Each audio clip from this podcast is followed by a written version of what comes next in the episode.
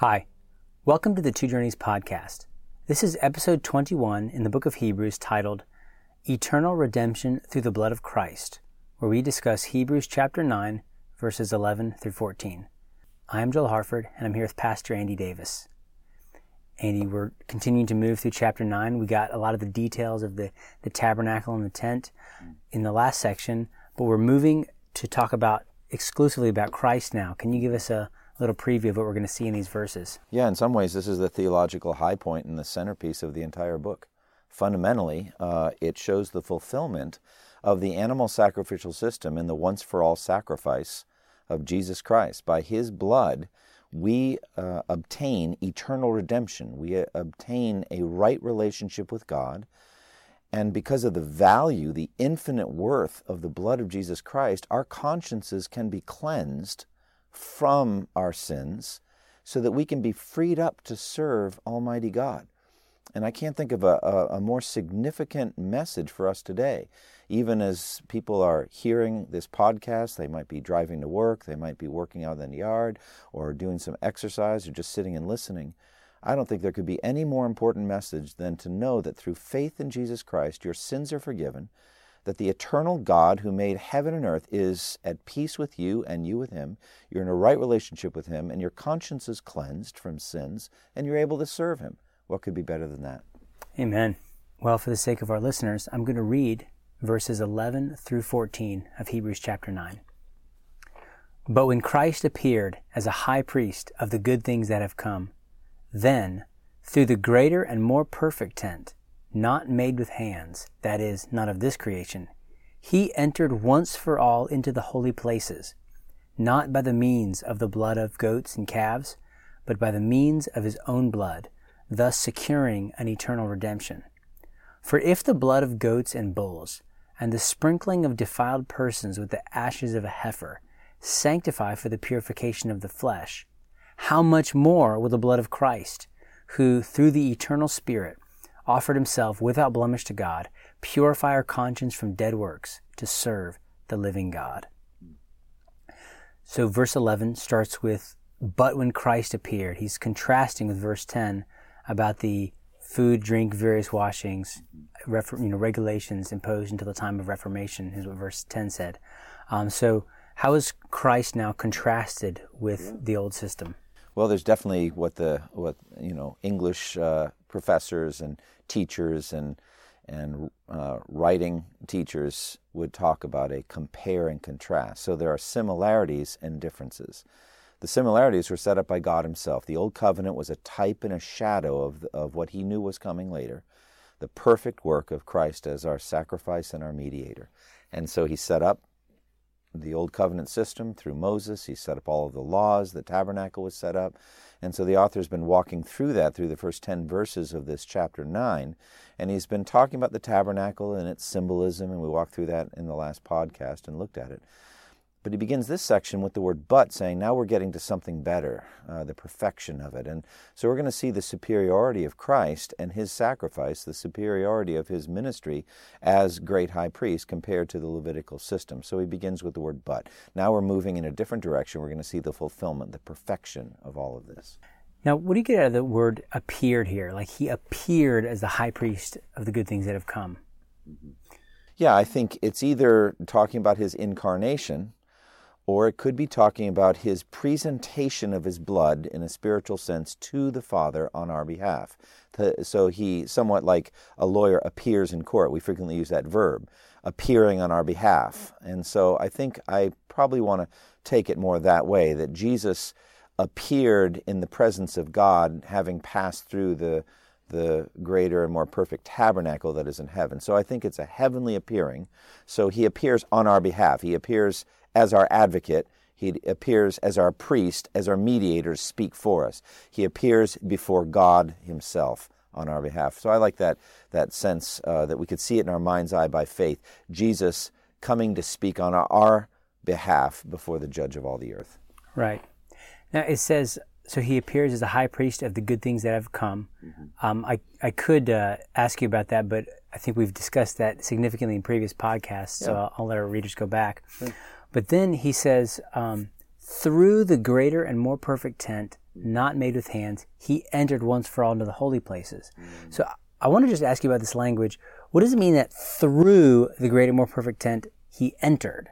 Well, I think you, again you get the picture of the of the tabernacle, that movable tent, and it had a holy place and a most holy place, and so it had curtains, and it had acacia wood poles and stanchions and, and fixtures and fittings and all that, and, and so it was a tent, and you would you would pass through the doorway into the holy place, and then pass through another opening into the most holy place or the holy of holies. So there's that sense of kind of moving in or access that you have. Um, but now we're talking about the heavenly realms. And so Je- Jesus went through the heavenly realms. And so the idea here, I think, is that it has to do with where he ends up.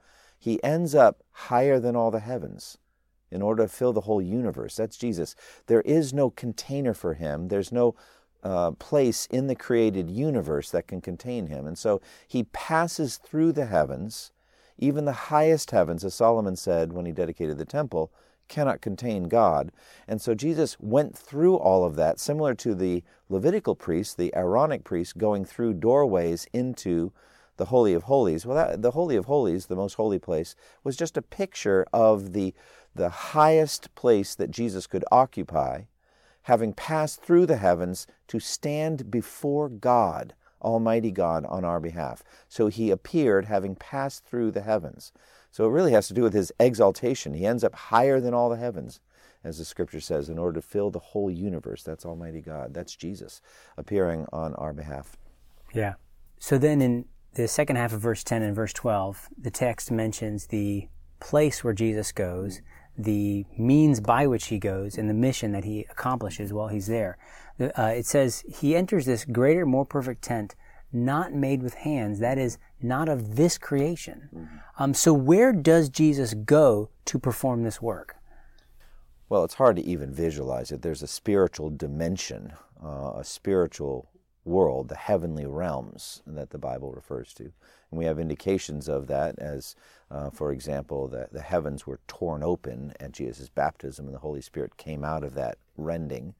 Um, or you have the idea of the, the angelic army that surrounded Elisha and his servant when, when the Gentile forces, I think the Arameans, were there to, uh, to arrest him or seize him. And he said, There's more for us than there are for them. And he said, Open his eyes. So there's this spiritual realm uh, surrounding us. Um, and then you've got the sense of circles, like heaven, even the highest heavens, or the third heaven, that kind of thing. There's circles of heavens. Third heaven, I think, refers to the difference between sky, outer space, and then the heavenly realms uh, Stephen, when he was being stoned, he said, Look, I see heaven open and Jesus standing at the right hand of God. So there's this heavenly dimension. And we have to realize that it, it is superior to, we could say it predates the tabernacle and its construction. Moses was shown to some degree a vision of it on Mount Sinai. And David also had an image of it when he had the design of the temple, which he passed on to his son Solomon. Both of them were given a vision of the heavenly realms where Jesus operates as our high priest. So it's a spiritual dimension. And I think the most important thing is it's before Almighty God. He's offering blood once for all on our behalf before God. So it's it's hard to even talk about a space or a place but it's it's a, a, a spiritual realm where Almighty God dwells, and Jesus enters there, this holy place, on our behalf. So you talked about the compare and contrast. He's going to compare and contrast Jesus, this great high priest, with the Aaronic priesthood. They would enter these earthly courts mm-hmm. with the blood of goats and calves and bulls. Right. And then it says Jesus, it says here, he enters this heavenly court, mm-hmm. not by that means, but by the means of his own blood. Mm-hmm says, thus securing an eternal redemption. So, can you explain to us first um, why he had to come with his own blood, being as he's, he's the eternal Son of God? And then the mission that he accomplished, this eternal redemption. Yeah, it's amazing, isn't it? The author is just is comparing these things that God set up as a type and a shadow, but he's saying the reality is infinitely better than the type or shadow and he's trying to show the superiority. We've just talked about the superiority, superiority of the place in that it's not made by human hands. It's higher than all the heavens, uh, the place. But now we're talking about the blood. And the blood in the Old Covenant was the blood of bulls and goats and sheep and, and animals, animal blood. But the blood of Jesus is infinitely precious. I mean, Peter calls it precious in 1 Peter 1. He says, You are not redeemed from your empty way of life handed down to you by the blood of animals and all that, but with the, he calls it the precious blood of Christ, a lamb without blemish or defect. You think about the word precious, it's just infinitely valuable.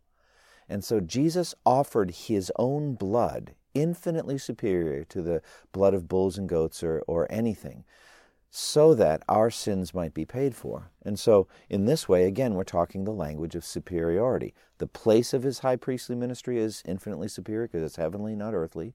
It's not made by human hands, but it's divinely constructed. And the blood, which is the centerpiece of what he's offering, the sacrificial offering, is infinitely superior because it's the blood of the God man, of the only begotten Son of God, who took on human flesh and had blood coursing through his veins that he might atone for our sins. And it's infinitely precious, whereas the blood of bulls and goats, we would say, is common. Mm-hmm. So let's talk about this eternal redemption that he earns for us. Um, just give us a, an idea of what this thing that Jesus bought for us with his blood is. Sure, and the, and the word redemption, it's one of a it's a very important word in the Greek in the New Testament and really throughout throughout the Bible. The idea of redeeming something is the idea of buying something out of danger uh, or out of an adverse circumstance through the payment of a price. So you could redeem a slave and he would be uh, set free you could redeem an animal that, you know, the firstborn, all the firstborn belong to God, but you could redeem it by the payment of a price. Uh, the Jews themselves were redeemed out of slavery in Egypt. And so all of this is the picture of the, of the, the salvation of sinners out of danger, out of being under the wrath of God, out of sin and death, by the payment of a price. And the price is the blood of Jesus. And so he has offered for us, the author calls it an eternal redemption, which fits into his language. We're going to see this very plainly a, a once for all redemption. Never needs to be repeated, like the blood of bulls and goats had to be endlessly offered. But this is an eternal redemption. So we are forever set free from slavery to Satan, sin, and death and we're set free from being under the wrath of God. We're set free from the law with its regulations which stood opposed to us. And that was nailed to the cross. Jesus fulfilled its condemning power by being our death sacrifice, our substitutionary offering. The blood that he offered was the death that we deserve to pay. In this way, he has become for us our, our eternal redemption. That's what the blood of Jesus has won for us. Amen. It seems the author here is um, highlighting the once for all nature. I know later in this chapter we're going to say he entered once for all, mm-hmm. but this word secured, securing an eternal redemption, not a down payment for eternal redemption, mm-hmm. not a you know a temporary hold. He has secured it. Um, why why does he you know here and then also the end of the chapter mm. um, focus on the the finality of what he has accomplished? Yeah, nothing more needs to be done by a mediator. Jesus has done everything. You don't need to add anything to it. And this is where I think a strong sense of the sovereignty of God in salvation and a strong sense of the perfection of the work of Christ, our mediator, is important. Uh, we don't need to add anything to Christ's work. It is true that we need to repent and believe, but that was part of what was bought for us. He bought our own repentance. He bought our own faith. And he secured the promise that the Holy Spirit would one day apply his work as Redeemer to the elect, that he would most certainly apply his blood and transform the hearts of the people so that they could receive by faith the glory of God in Christ, receive by faith the perfection of Christ's finished work, receive by faith their need for it, that they knew that they were sinners. The Holy Spirit was going to do all of this, but that was part of, of what was purchased. All of it was paid for with the price of the blood of Jesus. He bought it all. So he has secured for us the whole package so that when he dies, he can say, It is finished. The elect will most certainly be saved. He will lose none of all that the Father has given him, but he will most certainly raise them up on the last day. And on what basis? On the basis of his finished work on the cross and no other. Nothing needs to be added to it. Right. Now, in verses four 13 and 14, he the author gives this how much more argument. He contrasts the inferior sacrifice of the blood of bulls and goats with the superior sacrifice of Christ. Mm-hmm.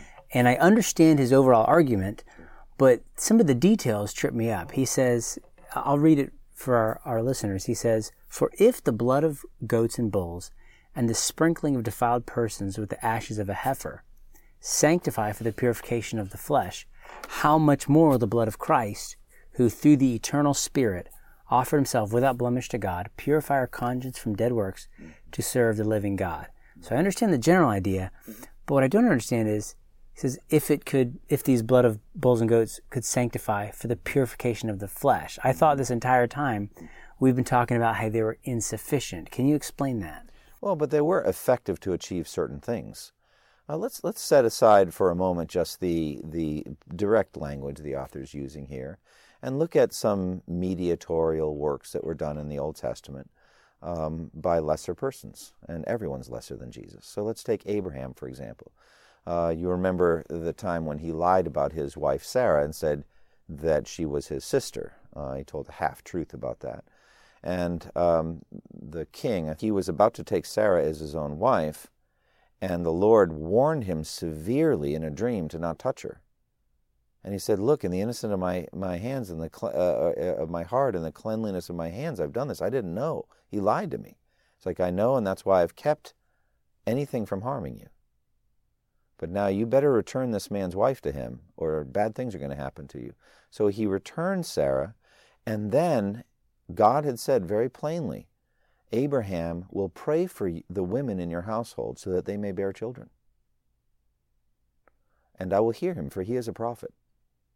So again, this uses the same logic here. If the prayer of a sinful kind of conniving liar like Abraham was effective for the opening of the wombs of that Gentile king and the women in his household, and it was, God heard that prayer and it was effective, how much more will the intercession of Jesus be effective for us? So then we go to the actual language that the author is using here. Look, the, the actual performance of the old covenant sacrifices did things. It achieved certain things. If you didn't do them you would be you would be ostracized. You'd be kicked out or it frequently says in the law of moses cut off from israel. If you didn't if you didn't circumcise your, your children you'd be cut off. So there are various aspects of these things that are effective. Uh, you don't want to get cut off from israel so you better do the sacrifices that are commanded. And so it was uh, that they were effective to sanctify the uh, worshiper in the Old Testament. Another example clearly uh, would be, and we have no indication that anyone disobeyed, but the uh, the night of the Passover, the the tenth plague. Imagine if some Israelite blew it off and said, "Look, you know, it's just a symbol anyway. I'm not going to slaughter the, the the lamb. I'm not going to paint its blood with the hyssop plant on the doorposts and lintels. I'm, I, I get it. I get it. It's just a symbol. What do you think is going to happen to the firstborn in that house? Well, the Lord was very plain what was going to happen. That child will die. And so it was effective. And so the author is saying, if that was effective, how much more will this be effective? Yeah, that makes a lot of sense. So it does say what it's effective for. It says to purify our conscience from dead works to serve the living God. Can you talk about this part of the Christian life? We've been talking a lot about redemption, about um, how all of our sins are paid for, but now this idea of a clean conscience that we can now serve God. Can you talk about that? Yeah, it's very important. First, we just have to understand what a conscience is.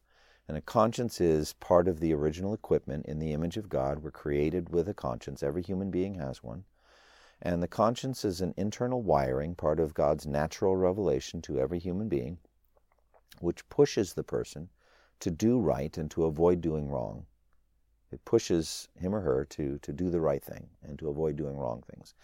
So it's ahead of, ahead of time. And then after the fact, it sits in judgment on the individual and says, you did right or you did wrong.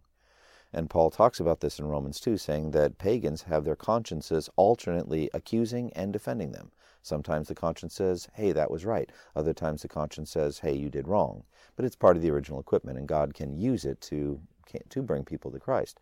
The conscience can also be uh, be seared. Uh, you can just so violate your conscience over and over again that it's just like somebody working in a factory with loud machinery can little by little lose their hearing.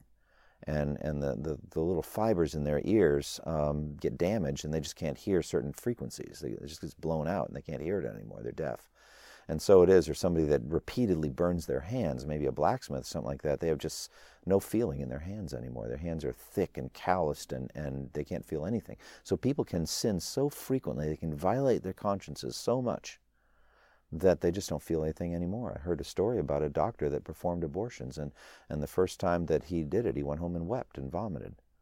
But after years and years, it was nothing to him. He was joking and talking, telling stories. It just his, his heart was hardened. Uh, there's another problem with conscience in that it just tells you to do right and not do wrong, but it doesn't tell you what right and wrong is. And so you could be clicked into a whole pagan system or a false religious system. You could be a Muslim and it, and it tells you to, to do the five pillars of Islam. And if you skip a day of prayer, your conscience will say, hey, you, you, you did wrong. You should be praying to Allah. So the conscience can be hijacked by a false religious system.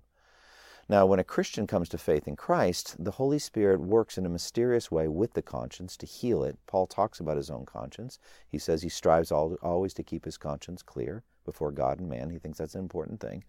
Uh, he says that his conscience is clear, but he says, but that doesn't make me innocent. So it's not the ultimate arbiter. So that's what the conscience is. Now, here's the deal. For us as Christians, whenever we sin, we violate our conscience. We feel guilty because we are guilty. And that the same thing happened with Old Testament people as well. They when David committed that terrible sin with Bathsheba, he felt terrible. He felt horribly guilty.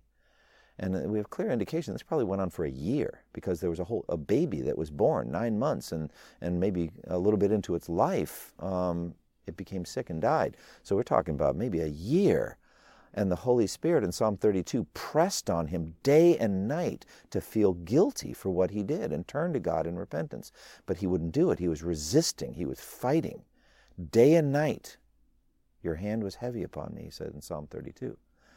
Now, in Psalm 51, he says very plainly, if I could offer animals, animal blood, I would do it, but it wouldn't cleanse me. The sacrifices of God are a broken heart, a broken and contrite spirit, O God, you will not despise. So he knew that the blood of bulls and goats could not cleanse his guilty conscience. But what's so amazing about the new covenant is the blood of Jesus can. The blood of Jesus can stand over your guilty conscience and purify it it won't lie to you. It won't say you didn't do that sin. It tells you the truth. You did it. But what it's going to say is the blood of Jesus is sufficient to cleanse you from it. The blood of Jesus is infinitely sufficient to cleanse your guilty conscience.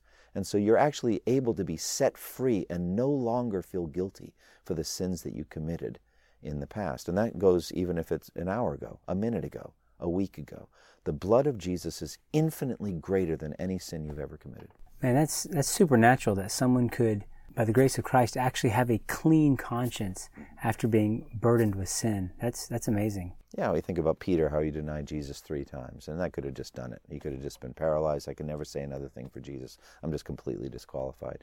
But Jesus restored him, made him confess three times that he loved him, you know, giving him a chance to kind of undo the damage he had done, and then set him up in downtown Jerusalem on the day of Pentecost to preach the gospel. And so he never forgot. He wasn't he didn't have a seared conscience. He had a good memory of what he did. And I think that sting was still there in some way to protect him from cowardice.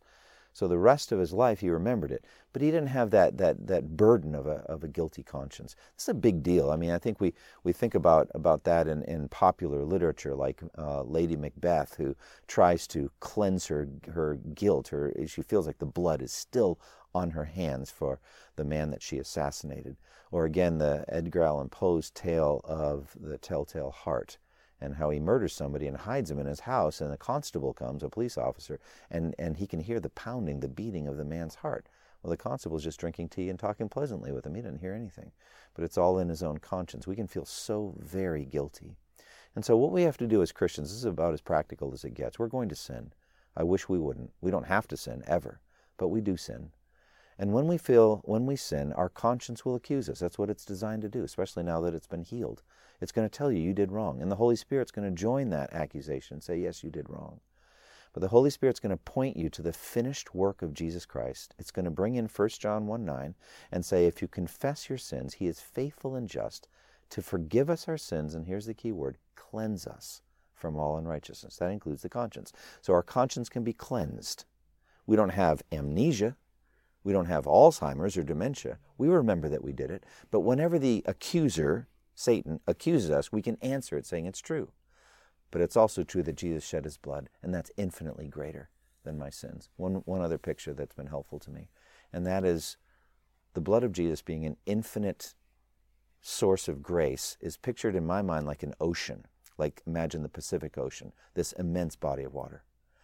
And your sin could be likened to a fire, like uh, um, uh, a match could be, or a stick or torch, or you could imagine a, a bonfire that a bunch of people, uh, college students could be around, 20 or 30 of them, warming themselves, or even a towering inferno like a skyscraper completely uh, uh, engulfed in flame.